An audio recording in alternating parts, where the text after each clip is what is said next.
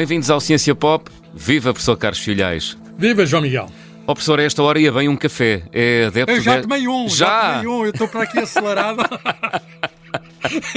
Pronto, já vi que é fã eh, desta bebida estimulante. É, é um grande consumidor sim, de café. Sim, eu, eu tomo uns três por dia. Boa. Enfim, eh, se for preciso mais, tomo um quarto se estiver a trabalhar à noite. Uhum. Mas, mas não mais do que isso. Não passa daí. Muito bem. Professor, desde quando é que a humanidade consome café para aguentar a loucura do dia a dia? De facto, o, ca- o café é um estimulante e, ajuda, portanto, contraria a sonolência. Sim. E a pasmaceira. É verdade. Quando a pessoa quer, quer fazer alguma coisa, seja intelectual, seja mesmo física, Uhum. ter, eh, ter tomado um café ajuda. Ah, bem, ah, a origem do café, da planta do café, é na Etiópia. Ah, e, portanto, ali na borda de África. Até há histórias curiosas. Conta-se que um pastor viu que umas ovelhas tinham comido aqueles, grau, aqueles grãos e ficaram umas malucas. ficaram, ficaram todas excitadas. E, e daí, enfim, na altura não havia ainda como bebida, não é? Eh, mas eu acho que foi depois, quando já passou para o Médio Oriente, que começou a, a ser triturado o grão e, e diluído em água, que é, é facilmente diluído em água. E, portanto, eh, entrou pelo Médio Oriente eh, e depois chega à Europa através de, de Constantinopla, não é? Eh, ali na, na Turquia. eh, o que hoje é Istambul. Aí deve ter sido no século, foi no século XV, o, o primeira casa café, o primeiro sítio onde se serviu café. Eh, e só, só muito mais tarde é que em sítios como Londres ou Paris, já no século já no século XVII, é que eh, se passou a haver o mesmo tipo de estabelecimentos. Portanto, há um circuito do café desde a Ásia, pelos, pelo Médio Oriente, a Europa, e depois na Europa eh, disseminou-se muito.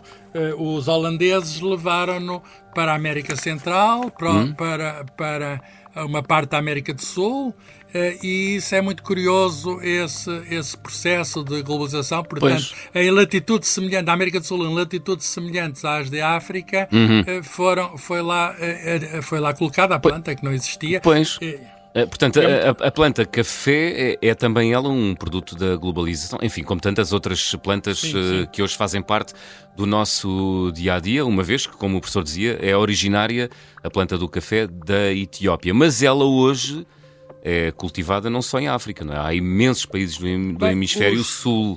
Os maiores produtores Aham. eh, eh, são, eh, por ordem, o Brasil, que dá ma- mais de um terço da produção mundial é do, do Brasil, em particular o Estado de Minas Gerais é um, é um, é um produtor maciço. Uhum. Eh, e depois é o Vietnã, portanto na Ásia, Ah. e a seguir a Colômbia, na América do Sul.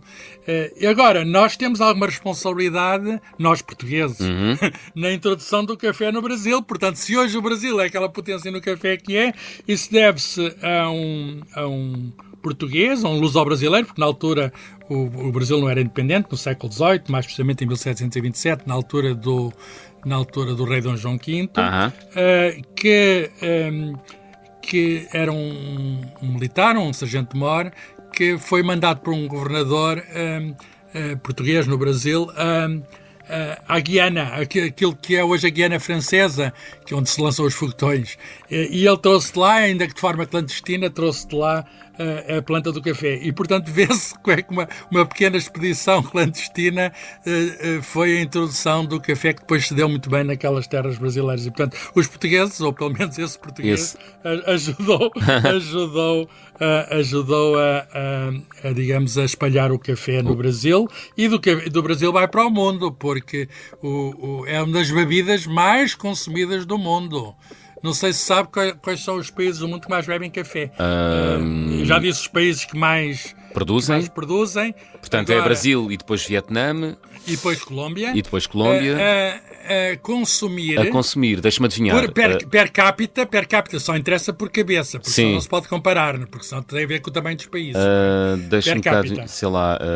hum, Espanha, Portugal? Não, não são. Portugal até está abaixo da média europeia. Ah, é? Nós, gostamos muito de cafezinho, mas não consumimos assim tanto. Não, a Itália? Então é, é xícara Também não, Não. também não. São os países nórdicos. Todos esses países do norte, da, portanto, países ricos, Sim. são os, os maiores consumidores de café per capita Uau. do mundo. Quem do diria? Mundo. Quem portanto, diria? E portanto, eu agora não sei exatamente a ordem deles. Países nórdicos. Portugal, Portugal enfim, temos bom café. aliás, há, há há, digamos, comércio de café aqui, Sim. muito conhecido em Portugal, mas, mas um, eu, eu, até devo dizer uma coisa, eu estudei na, na, na Alemanha uhum. e quando vinha de viagem, quando vinha de viagem da Alemanha para Portugal e fazia isso, às vezes fiz de carro, eu notava uma coisa, é que o café era cada vez melhor à medida que ia caminhando para o oeste. Ah. Portanto, o café alemão não era muito bom, o café francês passava a ser melhor, o espanhol um bocadinho melhor e o melhor, o máximo era o café português, a nossa bica.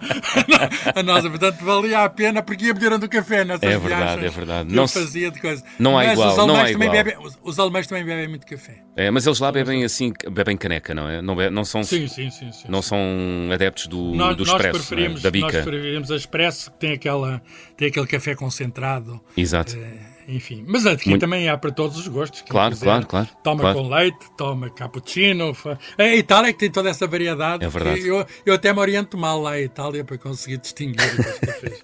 tá, tá, tal é a oferta. Ó oh, professor, o, o café possui uma substância que é a cafeína, que é um estimulante. Que substância é esta e como é que ela atua no nosso organismo? Bem, é, é uma substância química. Eh, uhum. Eu tenho aqui a fórmula química, eh, não sei de cor, mas, mas como, como sabia que que íamos falar de café, é o C8H10N4O2. Portanto, é uma molécula orgânica, uma coisa complexa, é, que se existe, portanto, nessa planta, existe, digamos, em pequena quantidade. Num, numa, chávena de café, numa chávena pequena de café há 100 miligramas. 100 miligramas, só miligramas. Miligramas. Portanto, de, é um milésimo da grama. 100 miligramas de de, de cafeína. Esta molécula tem um efeito bioquímico no nosso sistema nervoso central, em particular no cérebro. Eh, nós temos lá uma, uma substância, a adenosina, eh, que, que, é uma substância que tem a ver com o nosso relaxamento. E, e quando o que faz esta molécula é, é é, ocupar o lugar, uh, liga-se ao receptor. É, quimicamente tem, uma, tem um, digamos, uma estrutura parecida. E então os receptores que nós temos da adenosina, em vez de receberem, recebem antes a cafeína, que bloqueia a entrada dos outros. É, um, é, é digamos, um, uma molécula que de algum modo mascara-se da outra uhum. e prende ali os receptores que não recebem outra maneira. Então ficamos uh, excitados, quer dizer, ficamos prontos para a ação em vez de ficarmos relaxados e prontos para o sono. E, portanto, tem este efeito químico, fisiológico, que é um efeito que tem algumas vantagens. É uma droga, com certeza, mas é uma droga socialmente aceita e que, e consumido moderadamente, hum.